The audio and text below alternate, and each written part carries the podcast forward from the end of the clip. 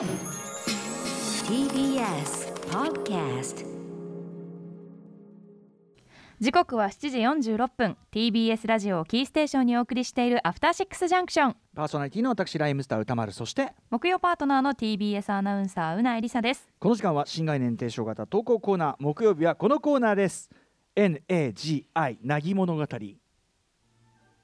はいということでね、えーまだまだコロナ禍続く中ね、あのライブなんかの延期もまたちょっとね増えてきた感じ実際しますし、えーまだまだねそのマンボウも続くところもありますしということでねちょっとこうまだ出歩いてわーみたいなのはまだまだ先というかまあいつのことになるのやらひょっとしたらねやっぱりこういうような状態がずるずると続くということを覚悟しなきゃいけないのかもしれない。しかしそこで暗く落ち込んだ顔をするしているだけでいいのかということですよね、気の持ちをもちろんねあの商売とかそういうね実際の大変なことはもちろんあるとは思いますが、えー日々の生活の中、えーなんならやらなかったことがプラスになったという考え方もあるのではないか、どこそこに行かなかったから悪い目に遭わなかったんで済んだとかね、あとまあ僕よくやりますけどあのなんか持ち物が壊れちゃったりした時に、うん。あの身代わりになってくれたと思えばみたいなね。そういうことをねどっちにしろ壊れるんだったらね、うん。それ単なる思い込みに過ぎなくてもですねその気分よく生きられるんだったらそっちの方がいいじゃないか。よくあの銃弾を胸に受けたけどええ。胸に入れてた懐中時計とかコインが受け止めてくれたみたいな。というようなものだとね、銃弾、ね、受け止めてくれたというような思い方、考え方をする。そのようなことでね何々をしなかったからよかったとかね、うん。えーまあ、全て結果往来思考をしていこうというそれが NHI なぎ物語でございます、うん。そうこうするうちにあのそもそも波じゃない方がいいじゃんみたいなね、うん。もう別に波もともと波がいいと思ってたけど、よく考えたらなぎになれると波よくねえじゃん、こんなことに気づいたというようなお便りもいただいております。早速ですが行ってみましょうか。読ませていただきます。ラジオネームバナナリップボーダーさんです特集でこのコーナーが始まった時思わずこの NAGI ナギという概念は最近私が感じている概念なのではと胸の高鳴りを感じうんうん。早数ヶ月今回投稿させていただきます。うんうん。コロナ禍となり2年が経ってしまいました。私の趣味の一つであるフェスなどの音楽イベントもほとんどが中止や延期規模縮小となりました。チケットの払い戻しや仕事柄自粛して泣く泣く行けなくなったライブもあります介護職をされているということで気をつけられてるんですね。うん。しかし思えば週末や大型連休に開催されることが多い音楽フェスなど土日祝日が休みでないこともある私は仕事の都合で行きたくても行けず友人の SNS などの投稿を見てプチストレスとなっていたのも正直なところでした。うんうん行きたくても行けない。そして毎月の仕事の予定を見ながら悶々とするストレスがなくなったことは酒を片手に音楽を楽しむ。それこそ波物語的だった自分が NAGI なぎの精神を通して気持ちが安定したといういいことなのではないでしょうか。なるほど、うん。またフェスやライブに出かけなくなった分お金が貯まりました。そしてお酒を飲まなくなった分体調が良くなりましたさらに時間ができた分運動して体が引き締まり体力がつきました。すると通勤時に最寄り駅まで歩くようになり以前から好きだったラジオもポッドキャストなどでさらに楽しむ習慣がつきました。毎日が以前よりも充実したように感じます。なんとなく思っていたこの感じ。なぎという概念化することで今後もさらに目の前の物事を前向きに捉えることができそうです。ライブエンターテインメントなどに携わる方々が非常に大変な状況にあることも当然理解しております、愛する大好きな音楽です。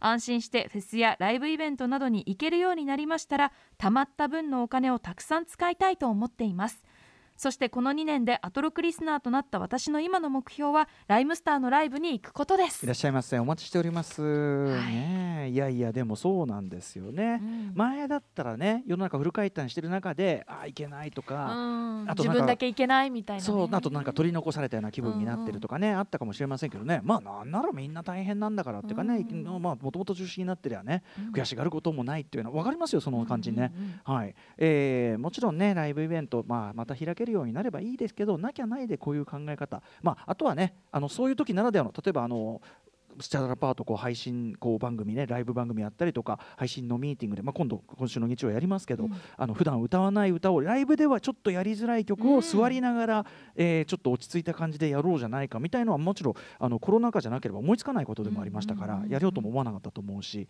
あとはそのなんとかなんですかね今度から始まるその新しいライブシリーズもなかなかライブがこうやりづらくなった時期だからこそよりこういう形だったらもっとこまめに要するにもっとこまめにやりたいって気持ちも逆にあって、だから自分たちでコントロールできる範囲でじゃあこういうのだからそれもそれがなければ、うん。もうあの基本的にはもうあのできるだけサボりたいという気持ちしかなかったわけだから、うん。逆にやる気が出てきた部分もあるしそうものもあると。ですね、ありがとうございます。バナナリップボーターさん。あのねあのーそのもともとその凪の感覚っていうねあのもともと感じたことがこれ凪という言葉を与えてもらえてとおっしゃってましたけどね、これちょっと紹介するの忘れちゃってたけどあの1月27日にですね、はい。これ8760っていうのかな。これあのネットの僕記事で読んだんですけど、はい。あのテレビ朝日のさあの大下陽子アナウンサーそうだ。ね番組やってるじゃないですか、はい。この方のワイドスクランブルやってるけどね。はい。あのーそこの方のインタビューがその1月末に載ったやつで、はい。このズバリですね、うん。こんなこと言ってますよ大下さんあえてナギを作る。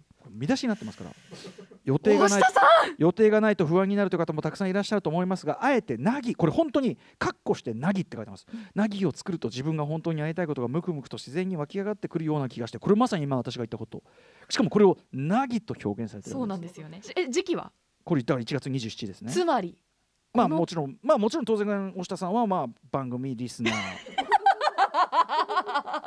と言わねばならぬのが現状。もしくはもしくはもしくはですね、はい。大下さんの番組でもこの夏その波なですね。波な話をいっぱいしたんだと思うんですよね。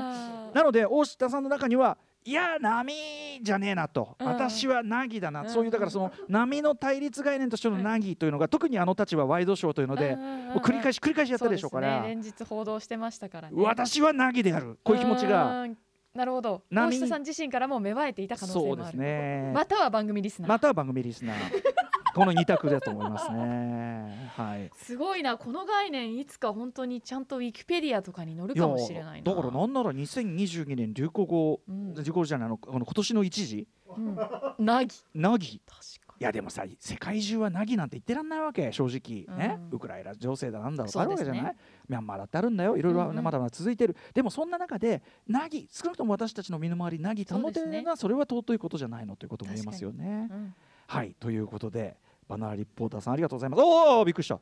ありがとうございました。音量がねぶち込み量がでかかったからねということで今日ははい。ここまでという感じですね、皆さんから NAGI な物語を募集しております。まるまるしようと思ってたけどできなかった。頑張ろうと思ったけど結局頑張らなかった。でもそれが結果的にむしろ良かった。そんなエピソードを送ってください。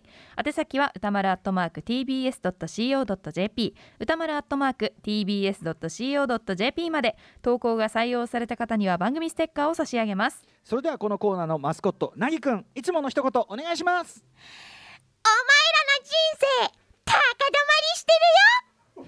腹立つ。以上 NAGI なぎ物語でした.